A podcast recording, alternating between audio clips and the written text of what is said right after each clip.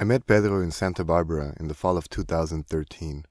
I had just returned from a two month backpacking trip in Portugal that had turned my world upside down and was quite excited to find the Portuguese Pedro subletting a room in the house I was about to move into. He had just been hired as a Portuguese lecturer at UCSB, where I was completing my master's in Spanish. We exchanged stories and quickly figured out that we had to have crossed each other just weeks before at a bar in Porto, Espaço 77. There was an instant click. One of my favorite things about him is that no matter how educated and refined he may get, he is always ready to honestly laugh at the lowest of lowbrow comments possible.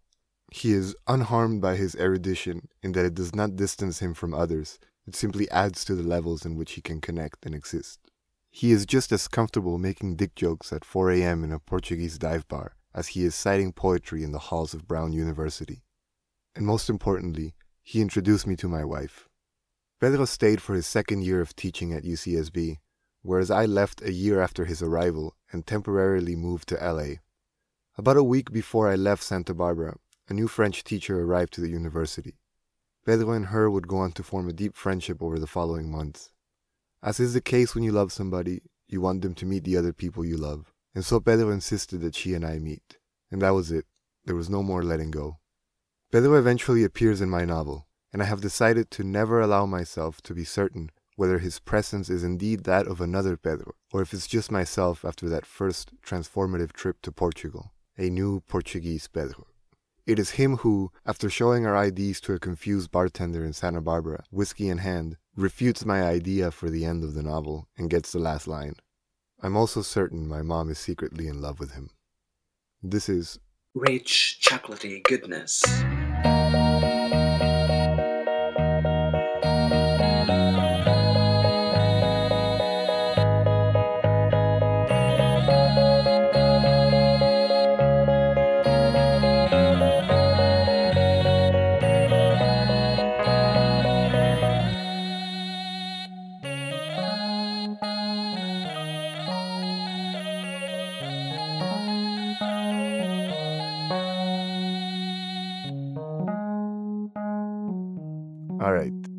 Think we can start now.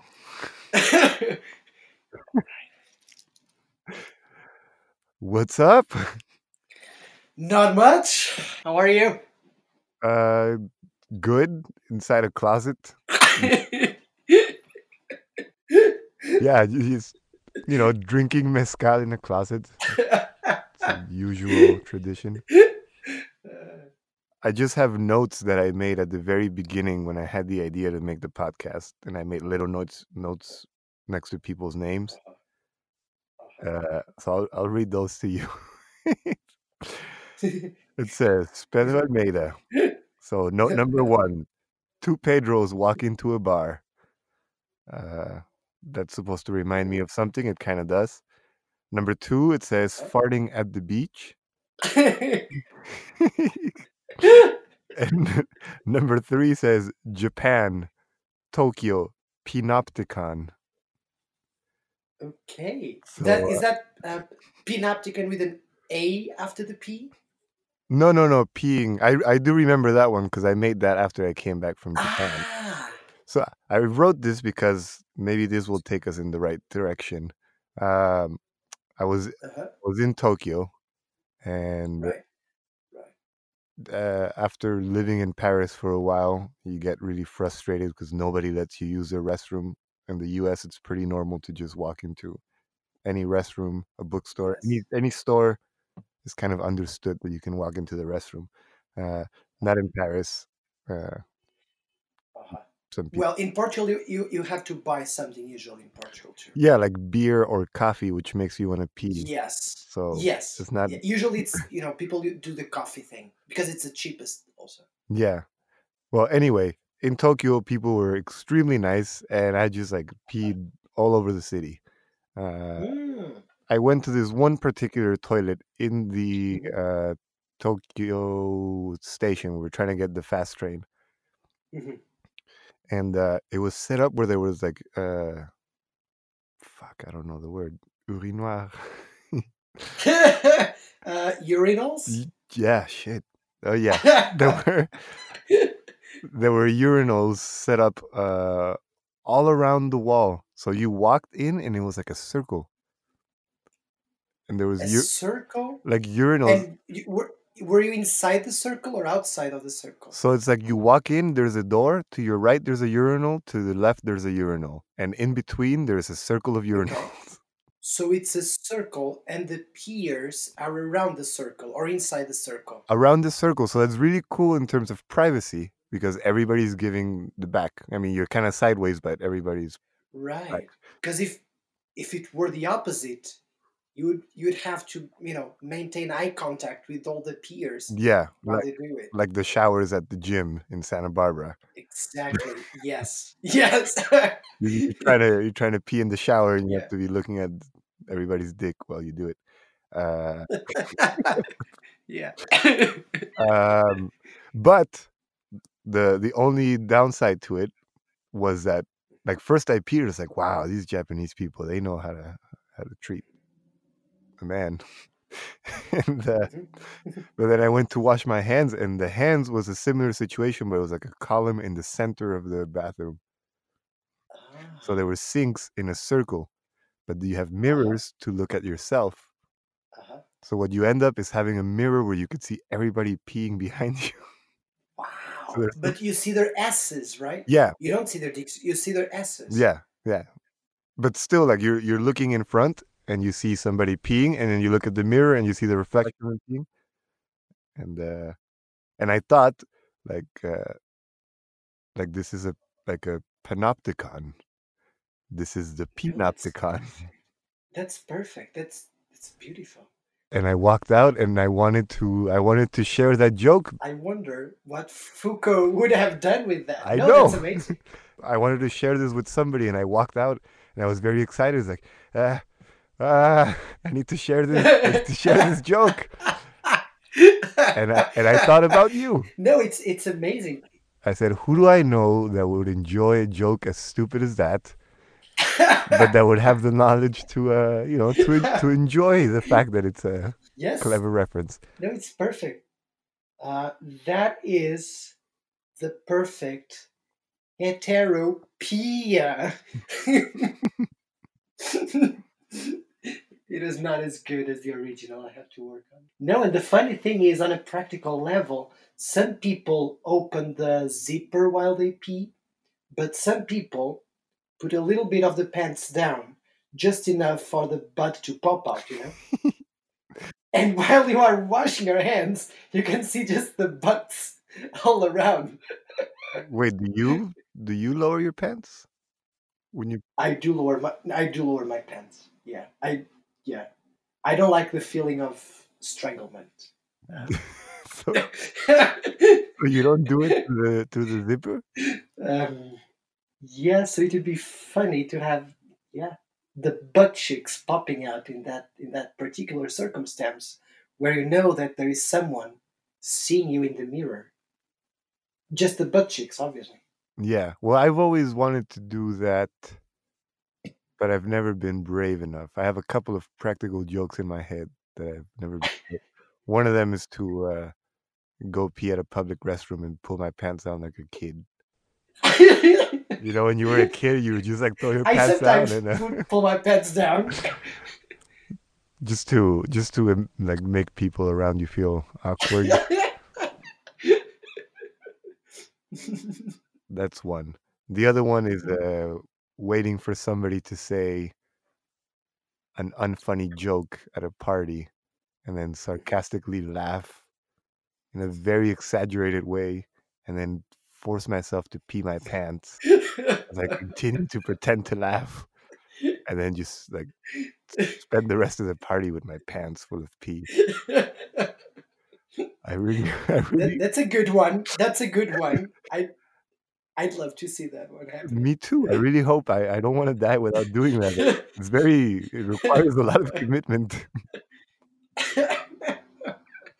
Uh, And you can't waste that. You can only do that once. So, you know, right, right. I mean, you can do it over and over again, but you know, it might turn into something else. yeah. But I can also imagine that. I can picture someone that does that every fucking weekend.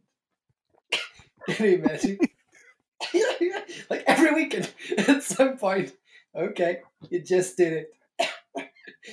So that was note number three, the Panopticon. The Panopticon, that's a very good one. So this reminds me of another thing, um, which I should have. May I just add something? Don't forget what you're saying. You know, just just a, a footnote on the Panopticon hmm before we before we forget about that. For some reason, every time I think about the Panopticon, I think about you know crazy people running in circles with their um, how do you say Camisas forces in English? You know the the the, the Straight jackets. Yes, with his straight jackets on, running in circles. That that's that's the first thing that comes to my mind. It's totally, you know, Are they running like um, automatic response. like in a giant circle or a circle in place? no, a, a giant circle, just running around a giant circle. You know, running along the wall. Mm.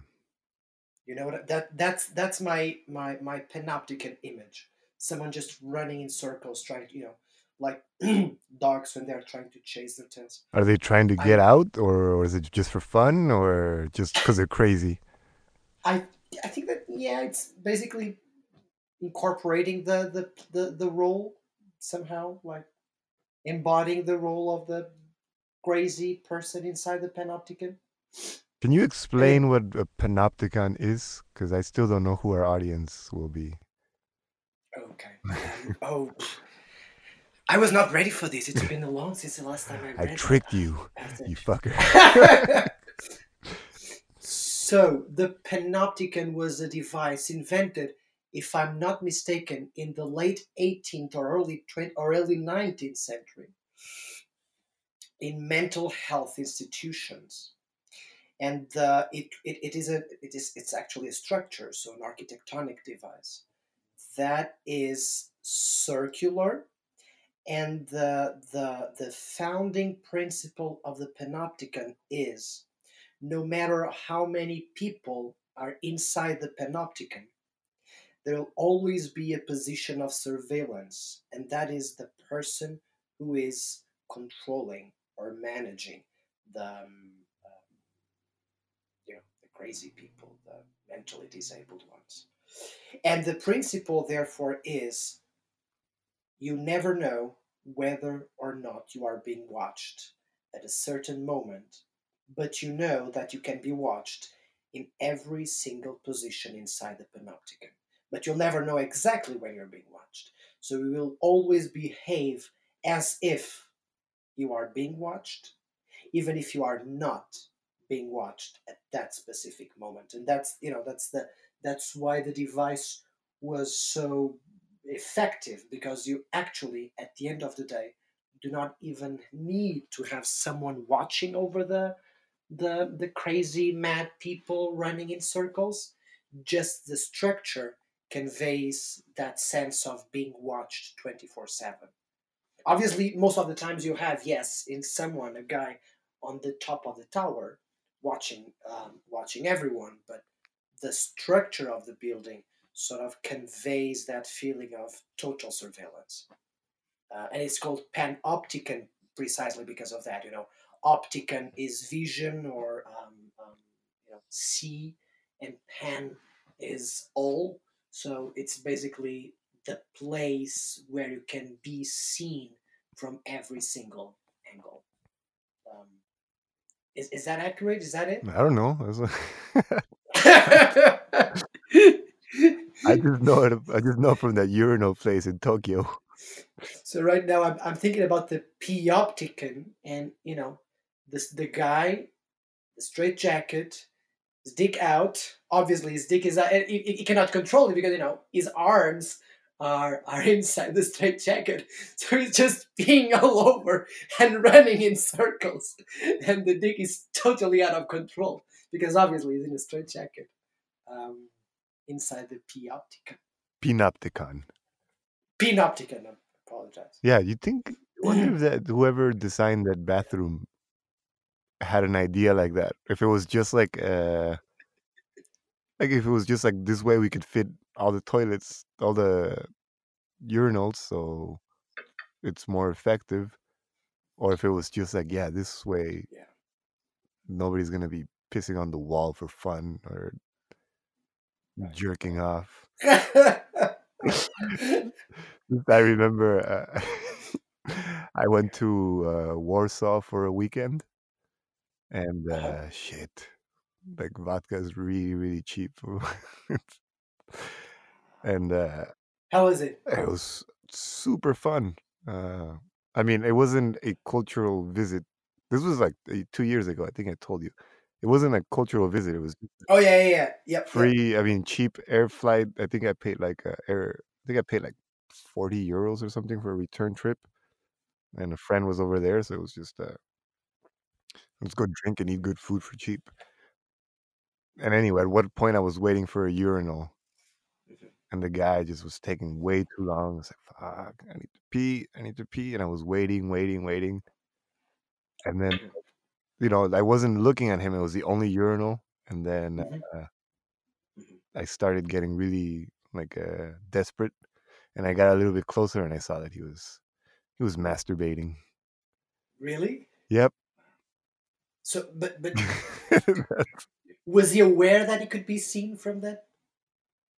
Yeah, I mean, he was in a public restroom with. Uh, it was like a very simple restroom. You walk in, there's a sink and a mirror. If you walk to the right, there's a little urinal with a tiny wall, and next to that, there's a little stall. Mhm. Somebody was shitting in the stall. It smelled like shit. I Mm. was waiting for the urinal, and this guy was taking too long. It turns out because he was uh, masturbating. Though you wouldn't see that in Japan. That, that doesn't happen. Or you would see a circle where everybody's masturbating. Maybe that was also the intention. Well, this took a very lowbrow turn very fast. it did. Wait, before before I forget, because I uh, I think this is the way it's gonna go. Um, so one of the things I like to do in the show is that we have to come up with a title for it at the end of the episode. So kind of trying to either things we talked about or some memory or something, and then we figure out a title. So I think Okay. Pinopticon right now is kind of I, I love P- yeah. it's kind of a That's that, strong strong contender. yeah. That's that's my face. That's me. But who knows? Who knows? Uh huh. Uh huh. So uh, two two nights ago, uh, Uh-huh. it was my birthday, and uh, Elise took me to a, a churrasqueira. Mm. It was delicious, and I was looking at the Mm. menu, and uh, Mhm. I had uh, uh, costeletas, Uh huh. Uh huh. and Elise had some uh, puñeta de sal, puñeta de bacalhau.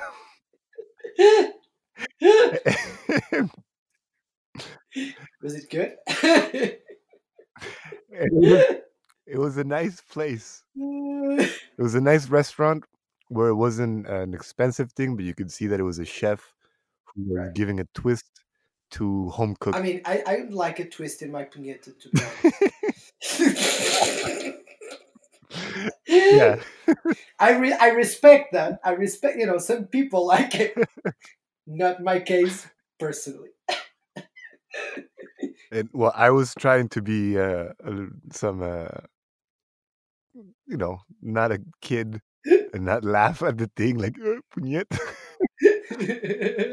and I couldn't. I, I laugh every time I read it. Well, I kept quiet because I wasn't sure because it's the same word in Spanish, uh, like for jerking Mm. off.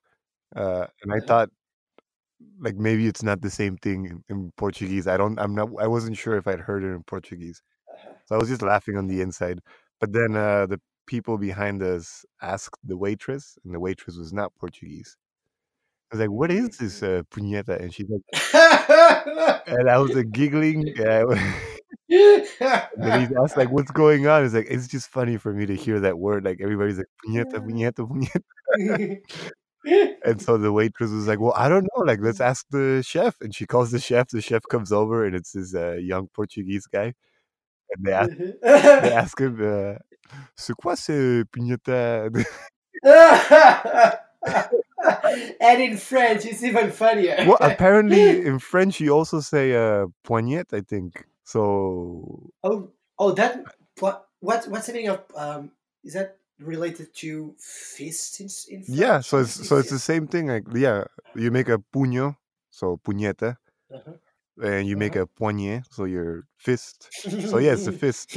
Um, so it exists in French too, and uh, apparently the the chef got really red, and he was uh, explaining like, yeah, the old the old people call this dish. Uh, so can you uh, can you give me some uh, explanation? Is there such a dish, or is these guys just having fun making people order puñetas? No, it, it- you know there is, and there it's it's been around forever, I guess. Um, I'm not sure exactly what the reason is why they call it punheta. Uh, so when when when when I took some time to think about that, um, and you know it was an event in my life, taking some time to consider the origins of punheta. When I when I you know when I um, seriously um, reflected upon that, the only reason that I found was you know how it is made, right? You have so you have. masturbating? yes, Dad. You grab some honey, you uh, Oh, rub it all over almost. your butt You- cheeks. you have Take the. a picture of your mom. S- yeah, my mom, right? um, so you have this salt dried cod. You know, it's and, and, and it's been into water for for a few days, and then what you what you want to do is you want to remove the um, what's the word for that farpas you know little pieces tiny little pieces of of the codfish The like the bones. Uh, no not like it, it no the meat you know the, the meat of the codfish. You want to just tear it apart in small little pieces. Raw obviously right? Um, does that make any sense? but it's already been cooked in salt, no? what do you mean cooked in salt? Like, hasn't it been salted already? Like, it's not cooked. Oh, Puñeta is puñeta is not cooked usually but it's been kept in salt, no? Like preserved. yes right yes yes I'm not very Yeah. smart. I don't. I thought that meant it was cooked. right I thought I could just can put salt me? on my steak and uh, I need to be ready to eat after five minutes. Uh, so it's it's you know it's um it's the raw thing, and you have to you know tear it apart in little pieces. And I remember seeing my grandmother uh, uh, um, doing it because my mom didn't. She didn't like to do. Uh, yeah, she did. She did. punheta de bacalhau. but I clearly remember seeing my my my grandmother doing it, and um, she did it in a very fast way because you know that's that's that's how we have to do it in order to to get these little pieces of cod um, that are supposed to be as long as a little bit as, as, as the onion that comes with with with with um, with the dish. So she was like furiously tearing it apart, removing pieces, removing pieces of cod, and in a way, you know, the kind of movement with the fist that she was doing for several minutes is like. Fists of fury.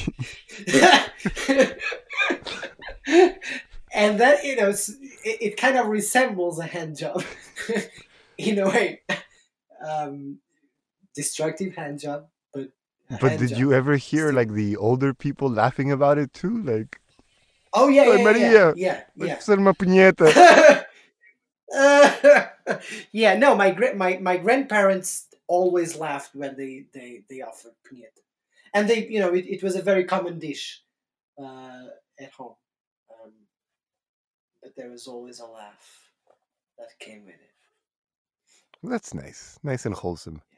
Uh, so what's up? We haven't spoken in a very long time. What's keeping you up at night? What puts a smile on your face when you wake up? Uh, I'm working on the prelims. That's the boring stuff. I'm uh, preparing them still. I think I last time I saw you, I I I told you that I would be done with them around September.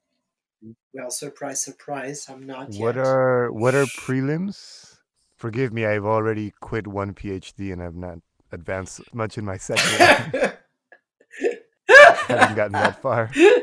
also known as preliminary exams. Uh-huh. are a set of two day two days um, written exams um, where one that's a beautiful sound that's Yeah. exactly the sound i make every time i think about my prelims where you are supposed to sort of narrow down your research interests and be examined on you know two specific um, areas that's it Okay, and so you didn't finish that?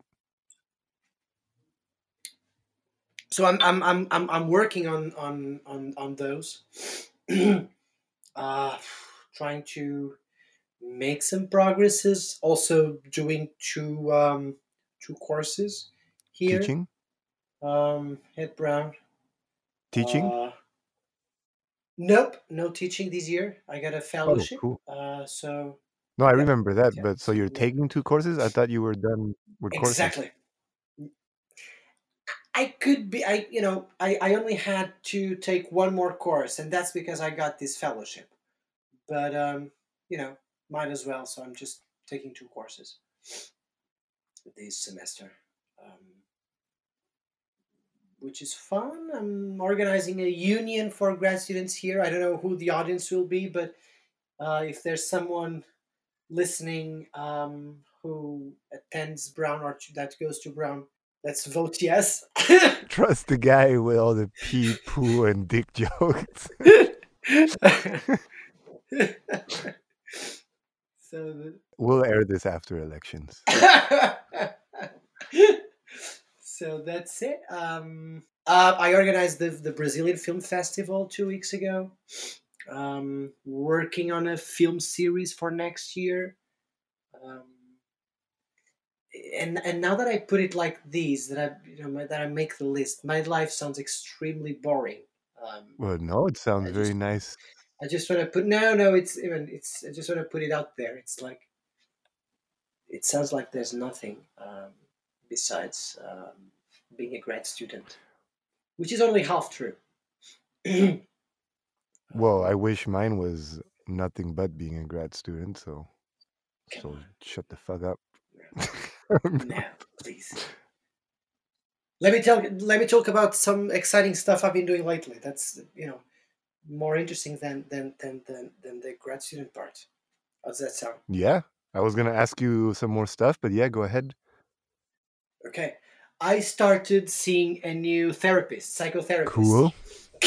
What happened to the old? and this is the fun part of my life. um, but it's it's it's actually really really good because the um, you know so my new therapist has this um, method. I don't know if you've heard about this. It's called um, IFS, which stands for Internal Family Systems. And so the basis of this method is we all have inside us different personalities, right?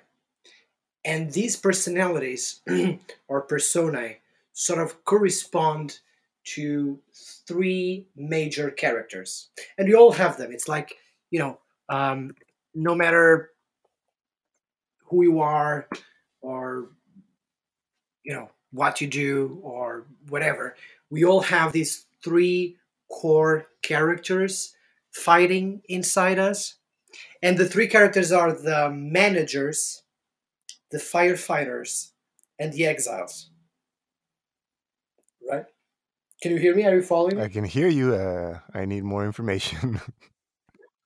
I Okay, so the Yeah, managers, our in, our internal managers, well, you know, manage stuff and try to um, try to keep you functional, try to keep things working. You know, um, that's one of the characters.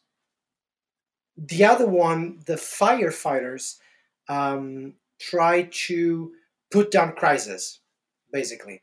So it's you know it's that part of your character of you know that part of you that comes and tries to shut down um, the you know when when shit happens basically.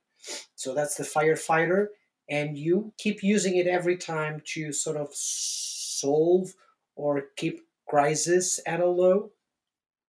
And then there's the, the, the final group, uh, the exiles. Um, let me look it up because I don't remember exactly what the exiles do.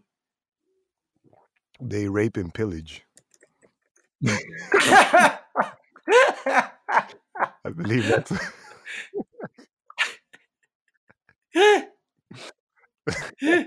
Uh, oh, the exiles are the upset ones. So it's that part of you who, who is like, um, you know, really sad and upset about things, and that just um, you want to sort of keep at bay in a way. Um, Mm. Yeah, but there's an interesting sentence here: binging on drugs, alcohol, food, sex, or work are common firefighter activities. Who the fuck binges on work?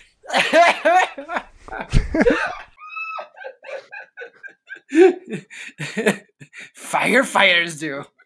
All right. Um, so yeah, so we are trying to um, going through these these you know uh, characters, and it's it's really cool, and it keeps me uh, thinking about Fernando Pessoa all the time, for obvious reasons, right? Because you're Portuguese.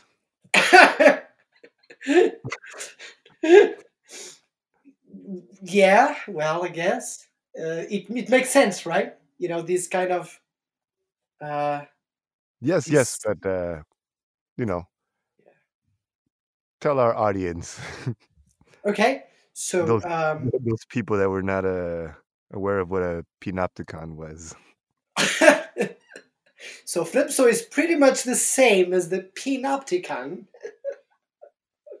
um, it's uh, so it, it- it's you know early twentieth century Portuguese author, poet, author of novels and uh, whatnot, uh, whose main uh, distinguished feature was that he created a multitude of personae, you know, fake characters that had a biography of their own, their own style of writing, their own, you know, jobs, their own family, their own biography, and all that shit. Um, and each one of them was totally individualized. Um, and, and, and, and so Fernando Pessoa called them heteronyms. Heteronyms. So it's, it's and it's it, it, it's interesting because it, it reminded me of this um, you know internal family of managers, firefighters, and exiles. Um, I don't This know. I think I'm the, this thing about the firefighters makes me think. this what? This thing about the firefighters, because uh, hmm so I went this this job that I have right now, in which Mhm. I hate because it's Mhm. like just drying up old poetry inside of me. hmm Uh, when I went to that interview, Uh huh. it was like the worst interview I've ever had. and uh, we had, I mean, I just didn't care anymore. I was like, I just want a fucking job. Um, and uh, the guy was really nice. What what what was the worst moment of the interview? Uh, he asked me to explain the difference between uh, two verbal tenses, and I didn't know what the difference was. This is uh, as an English teacher, and uh, So he asked you to to explain the difference between two verb tenses. yeah, he said like, "What's the difference between the the Oh, I don't know. I don't remember what he asked, like the present continuous and the the past perfect. I don't know, something like that. what a jerk. I mean, it's all right. He's hiring a language teacher. It's it, it, it's normal. But I couldn't answer, Okay. and instead of answering honestly, saying like, Mhm. "Listen, dude, like, uh, like I don't know the name Uh-huh. of it, but I know how to. I know how it works. you know, I just I just don't. Like, if you tell me like, give me the present continuous of this, I don't know. Maybe I should know it. Yeah, and that's what he said. He's like, look, you've been using it while you've been talking, so I know that. I know that it's okay. Uh-huh. But anyway, but that put me in a kind of tense moment because rather than saying that, I Uh-huh. I try to get out of it by pretending that I was answering a different question. Huh, he, like totally different question or slightly different question? uh, something that I could have, mi- I pretended that I misunderstood his question, so I answered that other question, so I didn't have to Ah. answer that, and that was it was shitty on my part. And he didn't, you know, he's not stupid, so he just, uh, right, right. But what about this? and he, like he didn't let it go. So he understood. Yeah, so I, he caught me. So then it was like double shame. Anyway, so then we um we ah shit. We go down and he says you can leave your stuff here, and then we're in the middle of the interview, and then the fire alarm goes on, and he's like, ah shit, uh, like it's, it's just a, like it's probably a drill. And It's just really loud, like eh eh eh eh eh eh. Everybody has to get out. So we walk. The, the office thing has two floors, and uh, we go down to the bottom Mm. floor. We're on the sixth floor. We go down to the fifth floor, which is still the same uh, company. Everybody starts Uh-huh. walking out, and he tells me like, "Just leave your stuff there, like in the like by his desk." And I understood Uh-huh. like you can just wait there because in my head it's just a fire drill. Nothing's gonna happen. You know, we just need to do the thing. Uh-huh. So I just like I sit down, Uh-huh. and like he goes out and then he comes back it's like like what like what he comes back that office was empty and i'm just sitting there in the chair uh, all alone in, in the whole office and it's so long like eh, eh, eh. and just the fact that he that i understood that he said wait there and i was like all right i'll wait here Mhm. and i thought about it like he must have thought i was just a fucking idiot like but like later I was thinking like why did I react like that? And I realized it's because that's that shit's going on in my head like nonstop. It's been a fucking fire alarm for like three years. Like this whole time I've been like that dog meme like just engulfed in flames and just like it's all right it's all right. Just wait. So perfectly natural to just sit there. All right. Yes. Yes. and then when he asked this whole shit is on is on is on flames. Yeah yeah so when he asked me like i had the choice either to say like i i couldn't explain like listen man my whole fucking life is a building on fire or i'm used to this and uh, I, you know it's a job interview so i had to like do another thing where like oh i misunderstood what you said must have been must have been the noise or something but they were pretty desperate for a teacher that's that's that's amazing. You could have, you know, made it explicit like, okay, I know that I tried to fool you on that question, but look at me reacting to this fire alarm right now as if nothing's going on. you want somebody that follows instructions you want someone that can respond to crisis, yeah, someone who's not easily work scared under pressure. yeah that's what i would say because that's what it felt like really like that that was a clear reflection of what's going on inside like everything's Uh-huh. fucking crumbling down and there's no time for every anything and uh it's like it's cool let's just uh, sit down and uh read this book That remind that's amazing. That reminds me of that story. I think I told you this already. You remember this one time that I- mean, it was before moving to the U.S. I was um, uh, I was in, doing my master's back then, and I had this class. I was taking this class where it was just two of us and the professor. So we were at the professor's office. You know, it, it was not worth it to book a room for you know just the three of us and the office was this like tiny tiny little room i don't know two uh, maybe three square meters. Really tiny thing. And at the end of the class at the end of the seminar you know we were all sitting at the same table like very very small table. So we were you know, physically like 30, 20, 30 centimeters away from each other in the room. And the professor at the end of the class, you know, we were done, we were closing our notebooks, and she stands up. And as as she stands up, the trousers just fall to the floor. They just fall down to the ground. And all of a sudden, the professor is there in her underwear in front of us. And we were sitting, you know, like 20 centimeters away from her. And we did not know how to react to that. And what we did was just pretend it was normal. that she was standing up in her in her underwear in front of us. And uh, to our surprise, she did exactly the same. she just goes like, "Now this is a good one. My pants just fell to the ground." well, at least she acknowledged it. Yeah, no, she, as if as if it's something natural, right? Um, that happens every day. You know, to be on your panties in front of your students and we went along. So we just we just yeah, it's interesting thing to happen. but I I think I kind of felt the same way. You know what I mean? Well, what what's going on then with the? Why did you leave the other psychologist, psychotherapist, whatever?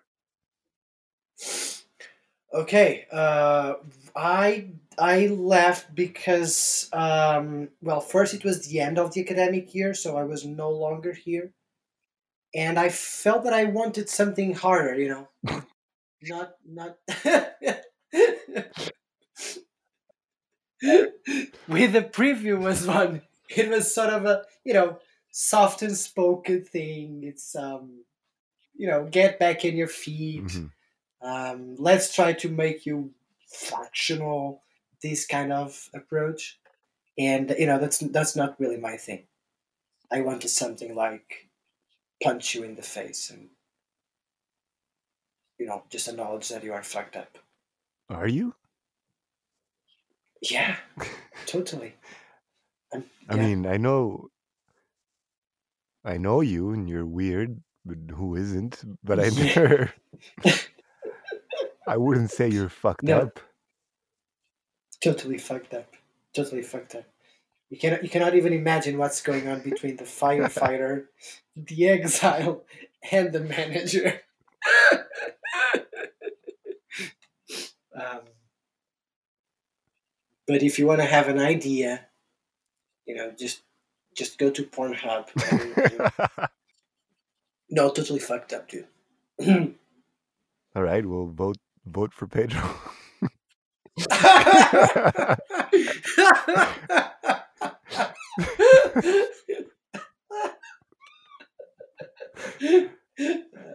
you want to have a firefighter, a manager, and an exile? Vote for Pedro. and are these are these three um like these three categories? Is this something that is this something that your particular therapist came up with, or is this like a whole school, like the school of uh, firefighters, managers, and uh, exiles? it would have been funny if, if the guy just uh, had come up with it, but um, no, it's it's it's a whole thing. It's like a, I think it's a discipline. I don't know if you can call it that. Um, and it's always those three characters. It's always these three characters. Yes, always. Uh, which is which is funny, right? And is there like, according to the theories, like, are you trying to achieve balance? Like, there's always one that's in charge. Like, what's what's the story inside you with those three people? Yes. So right. So there's always one that is in charge, and the way that they sort of dispute power among them kind of determines where you are at. So it is pretty normal that they dispute it. It's quite natural that, you know, at times one of them is on the top. It's like an ecosystem that is self managed. But, you know, shit hits the fan when one of them gets out of control, basically. When one of them just takes the keys to the car and goes on a work binge. Trying to think about the exile on the workbench. Wait, so Look at me. so which one do you have? Uh, are you in a good balance, or do you have one in charge right now? Who? No, no, no. I, I, I think that my firefighter is huge. and who's who's supposed to be the manager? Is that who's? I guess that's a stupid question. Who's supposed to be in charge? Yes, the manager. Uh, shows how shows how good I'm doing. Of course, you want the firefighter in charge. I guess that supposedly they are, you know, they're supposed to be sort of, you know, I didn't say balanced because that's unrealistic, but find somehow a good place to be among themselves, like negotiate to be order to be on good terms. But my firefighter just happens to be um, proportionally huge. Mm, How does that like based on what? You know, based on the stuff that uh that I uh you know uh, fantasies and and mental stuff, things like that. So the firefighter is trying to to make everything cool so there's no problems. Yeah, yeah, yeah. That's pretty much it. Yeah, actually, that's it. You know, trying to to keep things under control. What do you mean based on fantasies? Like you fantasize about everything being not on fire or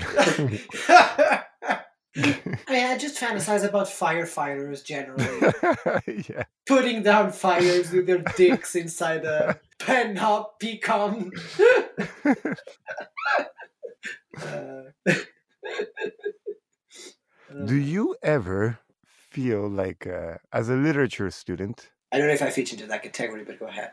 all right, as a firefighter aficionado, do you ever feel that uh because some people learn how to interpret that it's easy to create these stories i, I mean i'm just opening a door i'm not trying to discredit Mhm. psychology or anything but it's just you know when you when you've studied literature and you've seen the logical twists and turns that people can do to Mhm. make something fit the story they want to fit like Yeah. Do you ever feel like it's be easy for a therapist Yeah. to try and find something to make it fit into that story when if you don't look at it through that lens there's some completely different stuff going on Can you? Yeah. Uh, do you mean like also? Do you also mean um, us having been involved with literature and stuff like that, trying to make a more you know convincing narrative, perhaps?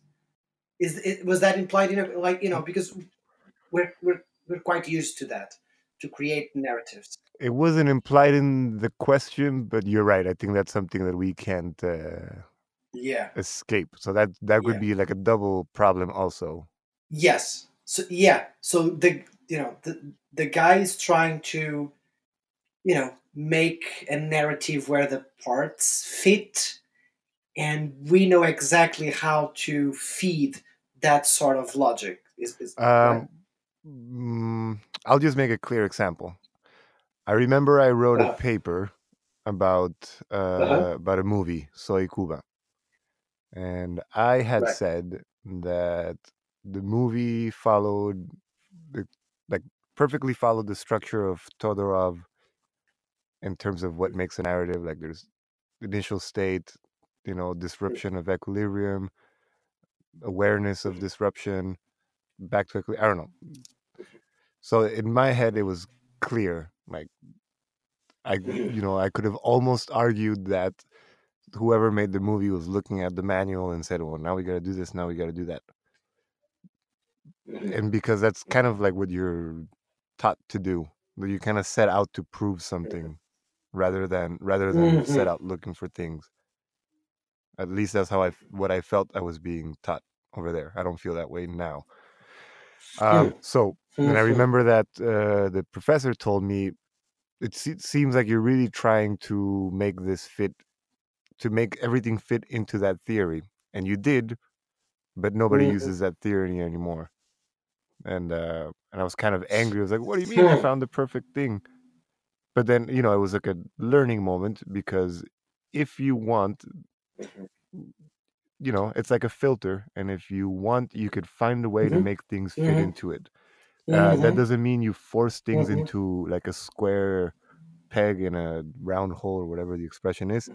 Um, Mhm. but you could decide to ignore certain things so that the story you're making Mhm. still follows a narrative that you wish to Mhm. uh, complete. And I've always wondered. I've, I've, Mhm. I'm No, I'm not against therapy, and I've, I've, And- lately I've been thinking about uh, going because uh, we've been thinking about having kids, Uh-huh. and uh, I really don't want to pass any of that shit along. so you know that that's you know that condoms are probably a best option and cheaper than therapy. Uh, sorry. No, no, I, but you know what? So, but it's just I've been thinking about that. Like, it, it would feel like a, you know, what's the expression like? Entre gitanos no nos leemos la mano. Uh, yes, You I know, know. Ex- yes, uh, I I have I, I cannot translate it, but yeah, totally. like a gypsy won't read another gypsy's hand uh, because you kind of both know I'm, and of course again i'm not saying psychology is that but this whole game of interpretation and Yeah, in, in, we're in the business of interpretation as well, right? Mm-hmm. Um, so you, you you know the you know the cheap tricks, you know the old traps, and that kind of stuff. because everything's a penis that's that's too that's too easy and and I have played into that myself, you know, a in, few times in your essays or in therapy in therapy. um, in therapy, in therapy, yeah, yeah. I mean, probably in in essays, obviously, um, also, but in therapy. But you know what? What might be interesting, based on something that I just said, that these kind of interpretations get outdated.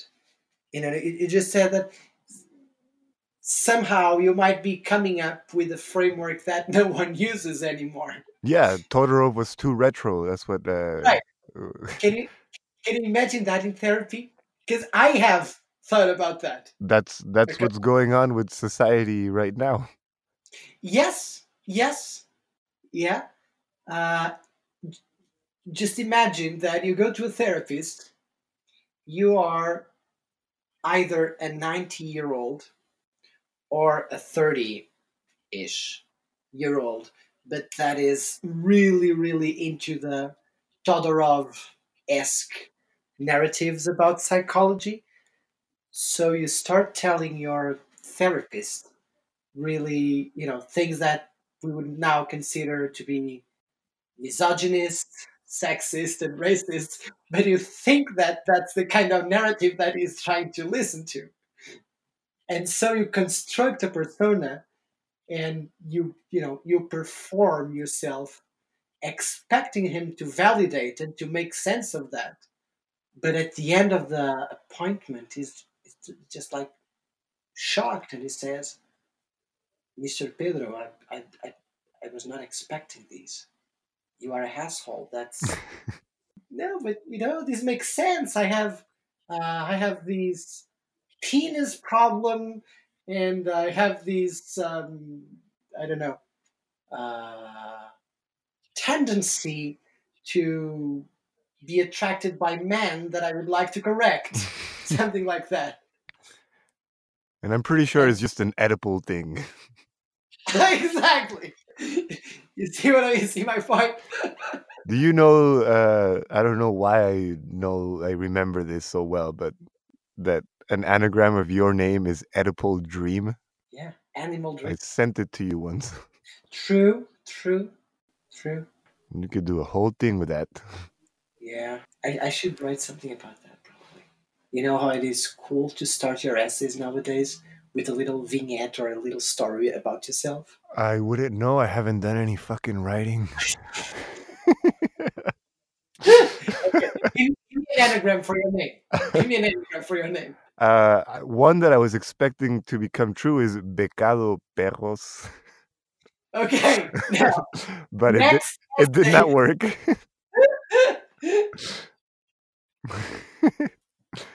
Well, uh, I have one that will actually work.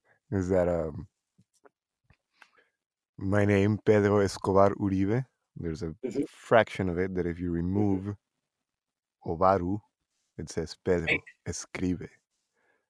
Oh shit! Okay, that's that's a classy one. Somebody told me that when we were high one time, and I was like, "What? How did I never see that?" It was good old Moly. Yeah. Um. So then, all right. So then the therapy is going uh good. Yes, pretty much. Pretty much. It's really cool. One other reason why I like it is because it's on the other side of the city. So I have to cross Providence to get there. And doing that, I started using electric bikes because it's not worth just to drive there, you know, and it's really it's hard to. not worth using your own muscles. Of course, of course. It's taking like one hour walking or something like that. Um, I'm a slow walker, as you know. yes, well, not the the last couple of times I've seen you, you were running. It was crazy. I, I yeah, I don't know what happened. Maybe it was therapy. It's probably the firefighter. It's the firefighting firefighter trying to get somewhere. No, but I, I've, I've I've started using these electric bikes, and it's amazing. Have you ever have you ever wrote? Do you say wrote in the past? Uh, rope, Eh? rope. Rope. Yes. Have you ever rope an electric bicycle? Thank you. um, is it like completely electric? 'Cause there's some they put here in Paris where No, no, no. And- It's not completely. like you Say- you're still pedaling, but you get a little help. Yes, which is a huge help actually, especially when you start. So when you start the bike, the first, um, you know, the first pedal that you, first stroke on the pedal, let's say, it really has this like, um, it accelerates really fast. It's it's incredible. You just like something that makes you get out of your neighborhood, that changes things away from school, all that stuff. Is this therapy now as well? I don't know. You tell me. Does it make you angry?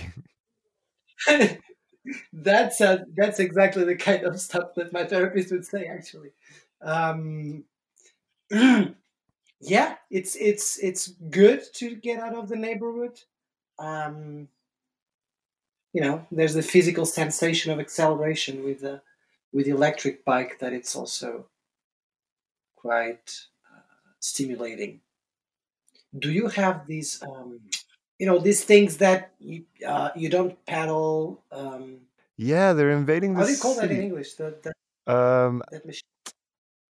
I don't know. Patín del Diablo Is that how you call it in Spanish? in Mexico, at least. Cool. The Devil's Cool. Skate. um, I, I I can imagine the devil coming to Earth on one of those. yeah, they have them everywhere, and uh, I mean, it's. Eh, I don't know. Do we want to start this conversation? It's lately I've been getting very, very annoyed at. This is. Oh my god! I'm embarrassed. I'm embarrassed to talk. Wow.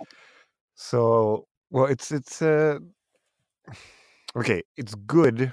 It's nice. It's Mhm. easy. Uh, you just pick it up, Mhm. you put it anywhere. That's it. The problem is that Mhm. the city is not ready for it, Mhm. and those things are very flimsy. It's very easy to fall. I've seen Hmm. I've seen like uh, somebody fall here on my street and just like eat shit. Uh, so there's no regulations on it. They're taking advantage of that. So people don't need helmets. People don't need anything, and they go Mhm. on the street. So if Mhm. something happens to people, like if somebody falls on a bus lane, they could get run over, Right.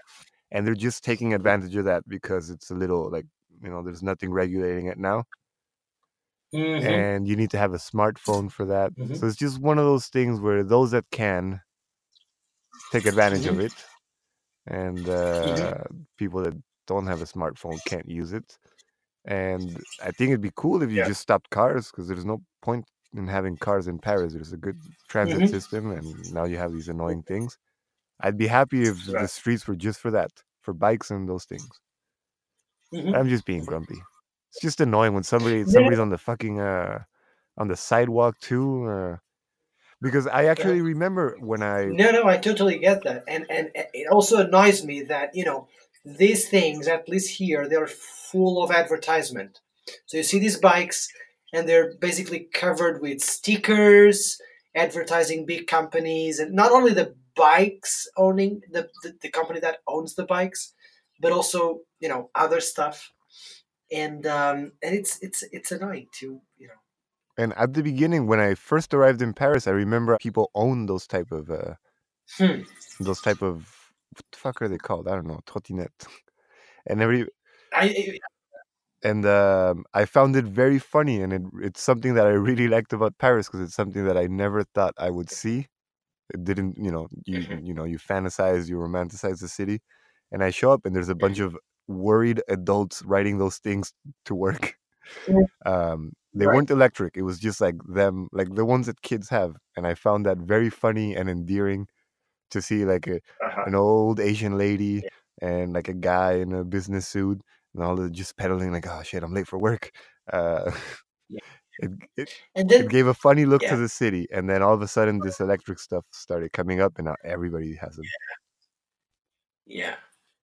And then there's there's there's another annoying thing, which is once people start seeing that as really cool, they want to go to work on those just to be seen arriving at work on one of those on one of those things. You know what I mean? It's like um, coolness capital. Yeah, yeah, yeah, yeah.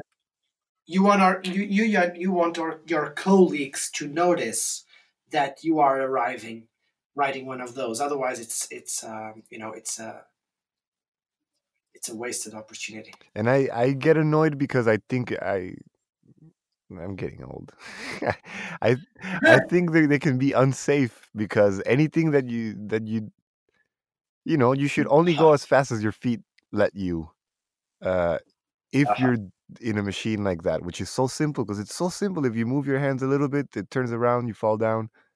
So you know it's like the bicycle. Even on the bicycle, sometimes you go faster than you can manage, but you have some control. True. True. You have some control over True. it. Whereas on those things, you're like you're just Yeah. standing and. So I I Mhm. get uh, I get annoyed that people are getting away like the, whoever has it. Mhm. Some people will start getting Mhm. hurt, and uh, it will only Mhm. be after they get hurt that they regulate it. I can see your increasing interest interest on, on, on safety. Yeah, I don't know if it's safety because I'm getting old and I look at kids and I think about having kids and I like ah, I worry about people hurting themselves, or if it's class Uh-huh. anger and I'm just annoyed at the people getting away with shit. Right. I think that's your manager talking. The manager, Totally. yeah, my manager's.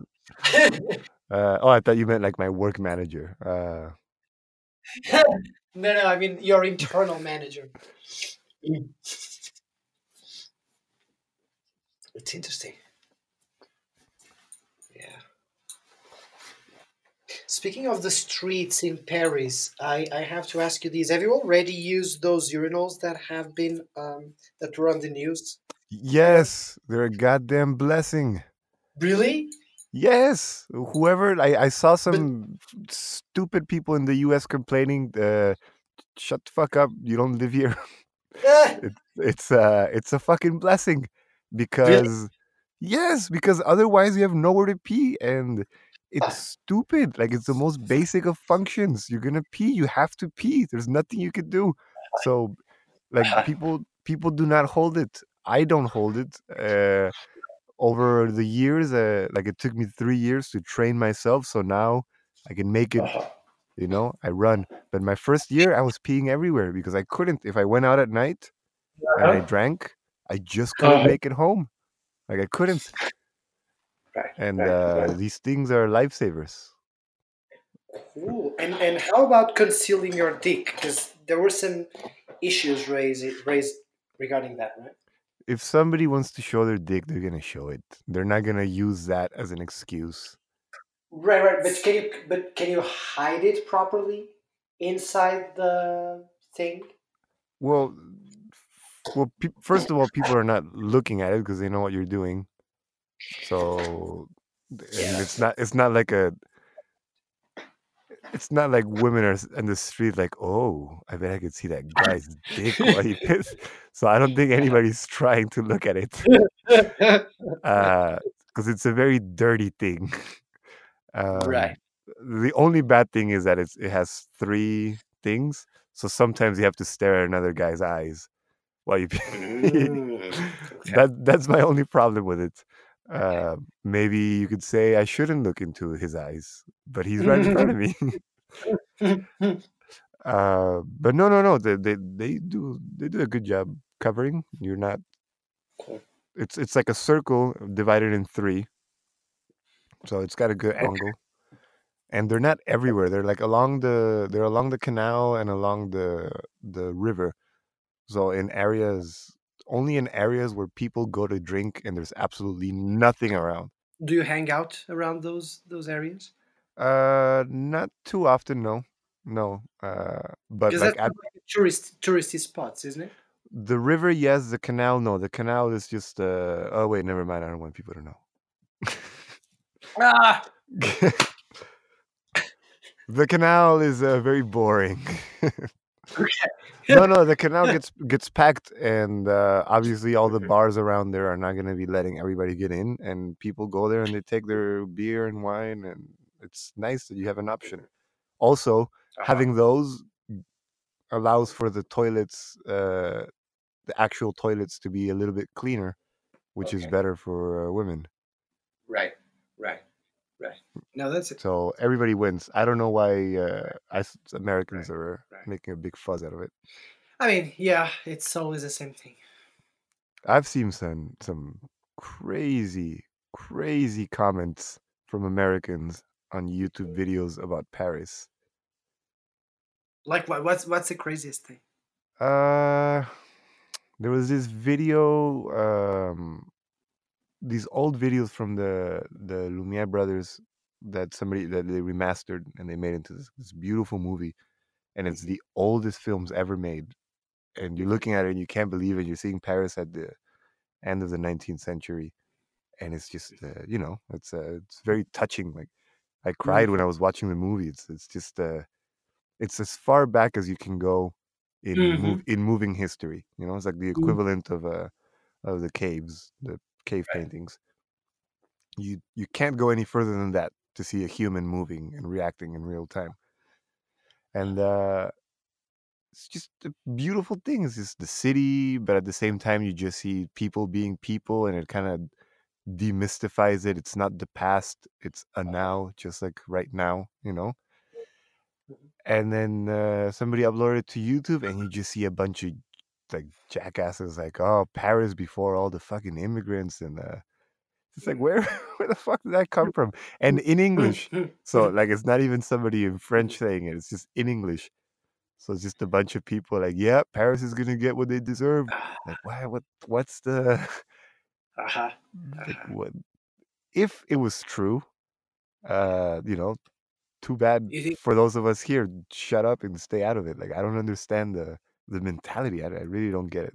Yeah, You know, if somebody's interested, look for those videos and you'll find some strange comments. yeah. I'll look it up. Yeah. When are you gonna finish your dissertation?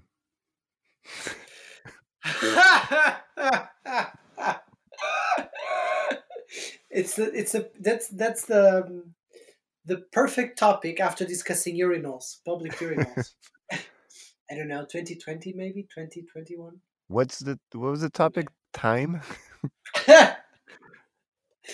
with saying that with a laugh makes it laughable. I, I didn't the topic time. I didn't mean to, but when I said it, I realized it sounded funny. Um, yeah, yeah. Um, so basically, I'm um, I'm thinking about the idea of time, speed, and acceleration in the early 20th century, um, 1900 to 1930, in um, Angola, Portugal, and Brazil. specifically through travelogues. That is, um, you know, books written in English by either American or English or sometimes Canadian travelers that went to one of these places and wrote a book about it. So it's how people wrote about time in those places. Yes, yes, yes. Time and acceleration, specifically. Sometimes I, I, I think more in terms of time. Sometimes I think more in terms of acceleration. But I'm gonna try to dovetail the two concepts. I don't know if I'll be able to, but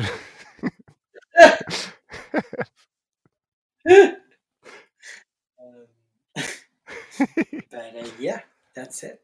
I'm sorry. I'm very cynical about PhDs. I I look at them with a lot of respect, and at the same time, a lot of uh, You don't have to. You know, I have no respect or, or, or even self-respect for the matter when it comes to that. no. I, I mean, like I can I can somehow have both feelings at the same time of uh, admiration and uh, and respect for the dedication to the topic and like the intellectual pursuit of it, and at the same time, just the, the just the waste, the waste of time and resources. Mhm. No, I, I get I get the waste of um, time and resources. At the same time, that's precisely why I like it. Why? To be honest, you know, if if you think about it for a second, there's not a lot of jobs where you are paid to travel and you know look at books and pictures for four or five days and then hang out with with people meeting new people you know going to the restaurants and then asking the receipt to get reimbursed You get um, reimbursed? yes The fuck? yes yes. Yeah that, you know that's that's the best part. And you meet new people you hang out with new people. Two weeks ago i went to uh, michigan for the first time for a congress in ann arbor. It was good. It was very very good. And uh, you know it's the fun part is getting to know new people uh, you know what they call networking. But really it's it's it's about you know getting to know new people. It's, over the summer i went to brazil. We have not talked since i went to brazil have we?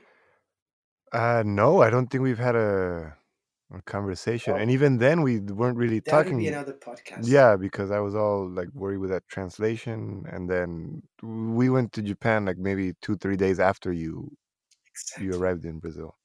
it, it was it was amazingly enriching and fun Yeah, I heard. I heard it's getting better.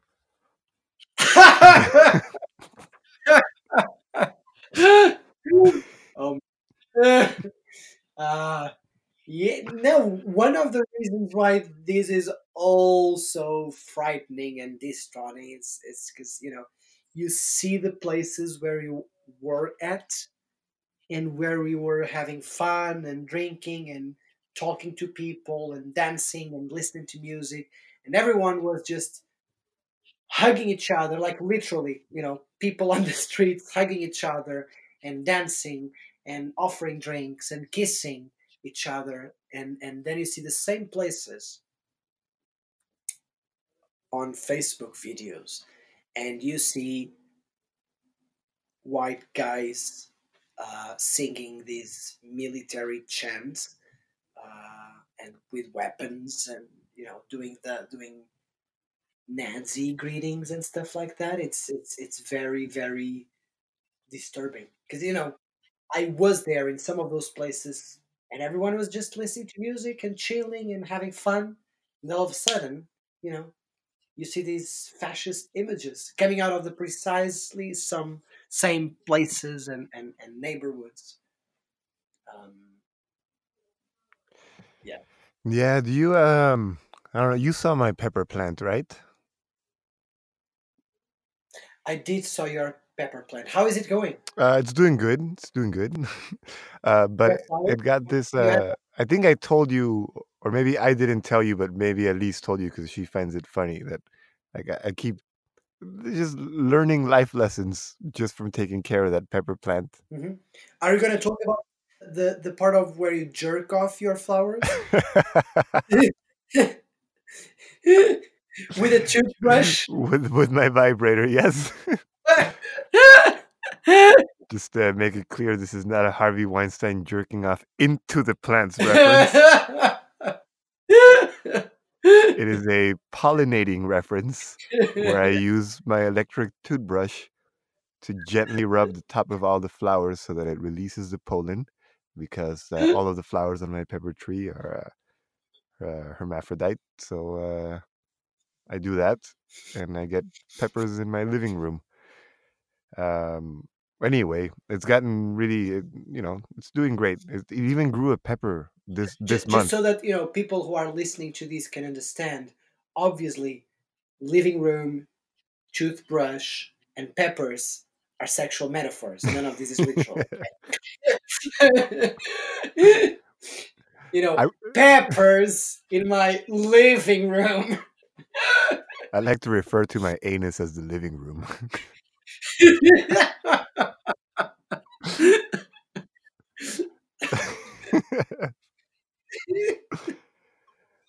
well, anyway, I was uh, I was in my anus, and uh, and uh, I was looking at the, just brushing a little bit and there was a lot more. Uh, there was a lot of more like tiny flies around, more than usual, Uh-huh. flying around the anus. Um, Mhm. uh, like fruit flies yeah, I so I thought it was fruit flies. We got rid of a fruit or whatever, and uh, it was like gnats. And uh, so I got obsessed again. I did some research, and apparently, like fucking gnats, they they grow on the surface of the plant. I always saw that there was little flies moving around the top layer of soil, and I try not to mess with it a lot because I eat the peppers. So uh, there's not Mhm. nothing chemical in it. I take care of it, uh, and I had put some Mhm. banana peels inside the dirt when I changed Mhm. pots. So I thought like maybe it was Mhm. some of that, like it was decomposing, and uh, some some of that was going on. But then it got really bad. Mhm. There was a lot of them, and um Mhm. so I checked, and apparently, um, so what they do is that they they, re- they lay these eggs, and then when you when you water the plant, they lay the eggs like in Mhm. the top, I think like top two inches of soil, and that's where they live, and they're kind of like seeds. So if you don't water it, they won't come to life. You know, and you just wait for them to die. But of course, you need to water your plant. So you water it, and then all these little larvae come out, and the larvae go and eat the root of the pepper. And they're really small. It doesn't really do much. It's an ecosystem, you know. If Mhm. it was outside, there'd be some other animals eating those fucking little flies, so there'd be some sort of control. But Mhm. there it is. There's a tree inside my living room, aka my anus, and there's all these flies in the topsoil. Um, and uh, I don't know. I was just sitting there staring at it for a while, and I just understood like things were are not going to be okay. Uh, it's just it's Right. just the way we, things are. Like we're no different. Things would work out. Like you would look at Uh-huh. the gnats and say, like, "Don't fuck it up, gnats. You have this giant tree. You know, uh, Uh-huh. get your Malthusian shit in order, and uh, stay at a certain level, and you'll have free food forever." But of course, they're just fucking. Uh, they're programmed to reproduce, and eventually they're gonna kill the plant. Unless I You think so? Well, I mean, I'm gonna take care of it, but we have nobody to take care of us. That's what I'm saying. Like, uh, it just it, it just hit me all of a sudden. Like Yep. this whole thing about like the world going to shit, but maybe we all get together and we stop eating meat and No, no, no, yeah. no, not gonna happen. and uh, and it was just it was like this very clear moment. Like, all right, yeah, we're fucked, and uh, we've been getting more and more fucked over time, and uh, we might be getting close. Maybe everybody thought, maybe everybody has thought this at some point in history. So who knows? But it will happen. There, there won't be a control. There won't be a consensus. There won't be understanding. It's just gonna be a bunch of fucking animals uh, doing things until they kill their life support, and then uh, it's not gonna matter. And that's it. No, I, I totally, uh, yeah. That's how I come to see things increasingly. And, you know, it's it's been always like that. If you think about it, it's been always like that. You know? Yeah. Uh, people have continuously throughout, you know, the time been fucked up over and over again, and you know, most of them eventually die. Actually, all of them eventually die, to be more accurate. Most of them.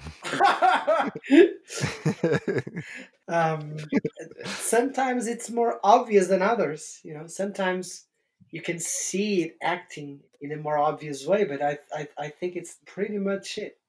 You know, the flies are gonna come, they're gonna lay their eggs until a certain, you know, for a certain time, you will be able to manage the damage and you'll be able to remove the eggs from your anus.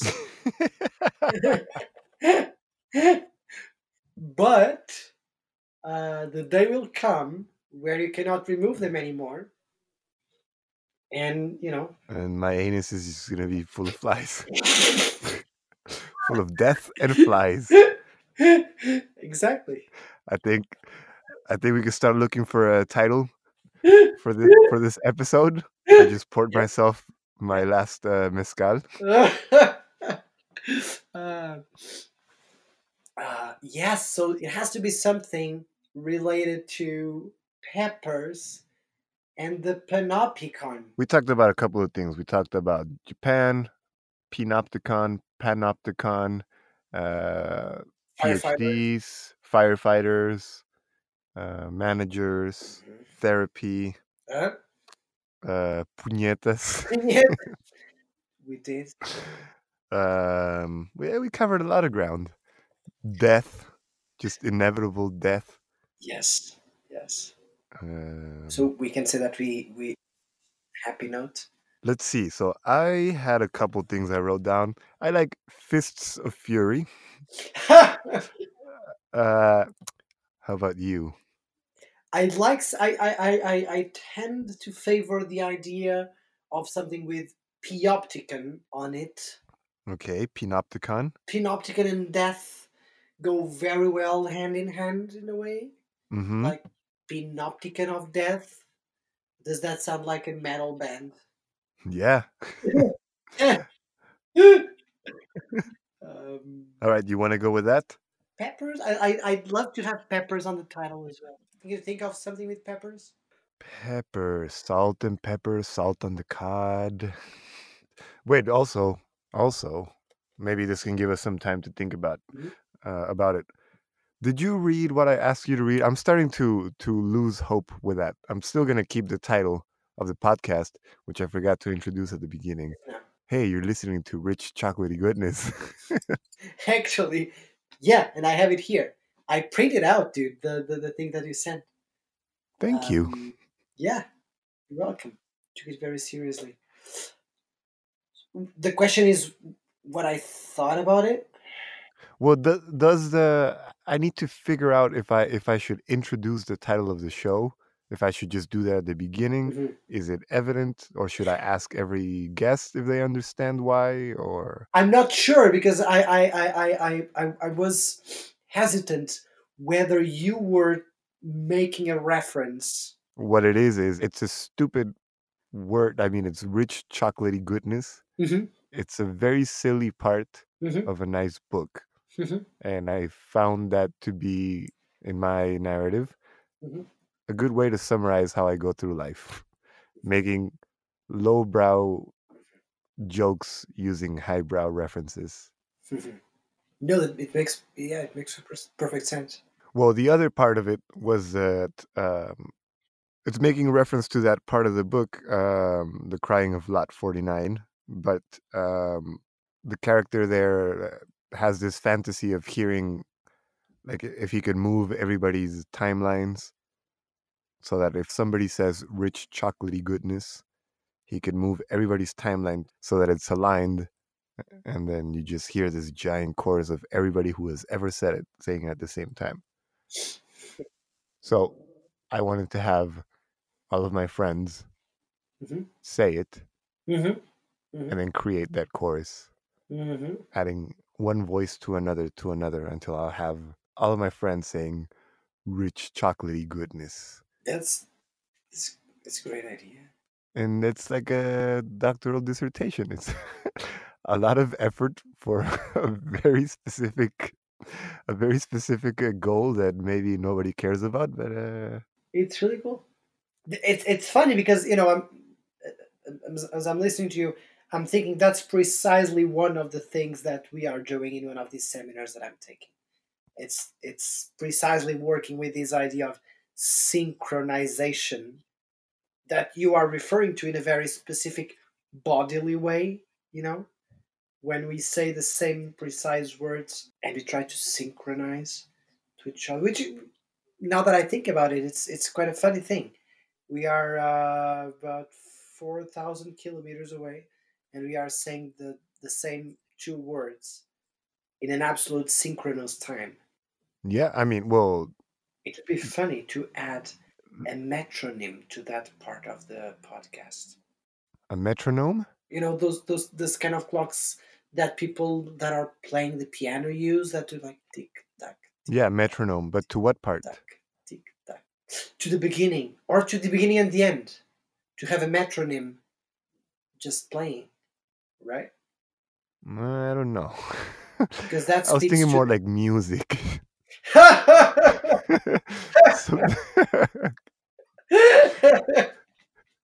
Something a little bit more upbeat. right right right I, I respect that All right, let's find the title. okay uh is a pepper in the closet to 80s does that sound like Originally, I had said two Pedros walk into a bar and two Peppers walk into a closet.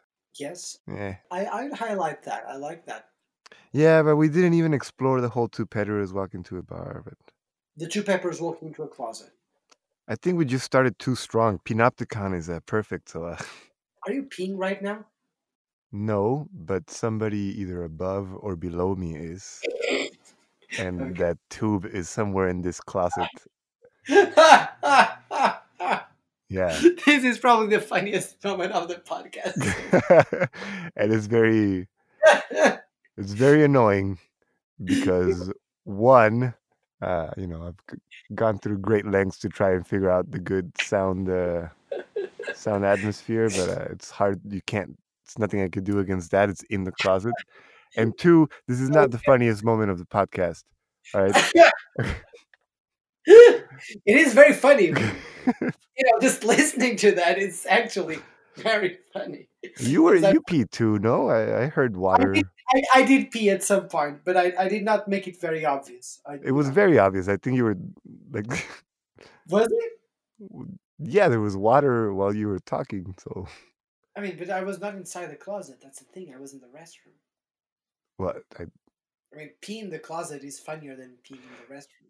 how about running around with your pepper out of your pants I like that. That that's that's a very strong candidate, I guess. running around in circles with a pepper out I like that. we're, we're, we're- we're digging too far man we're digging too far uh i'll just Anything with pepper and running with some kind of genitalia well peppers already have the genitalia any psychologist will tell you that Yes, yes. it's nice and Yes. green and it burns like hell You know, and firefighters. You know, the the thing is, there's a very interesting narrative of implicit stuff. You know, between peppers, firefighters, genitalia. hot fire Yes, there's like a sub, an underground narrative to all of these. all right we can also go the other way because we talked about uh you talked about that therapy and we completely ignored the exiles True. so we could talk, call it peppers in exile Pepper in exile. Did you say? peppers in exile because there's two of us True. all right you do a sign off Thanks for listening to Rich Rich Chocolatey Chocolatey Goodness. Thanks for listening.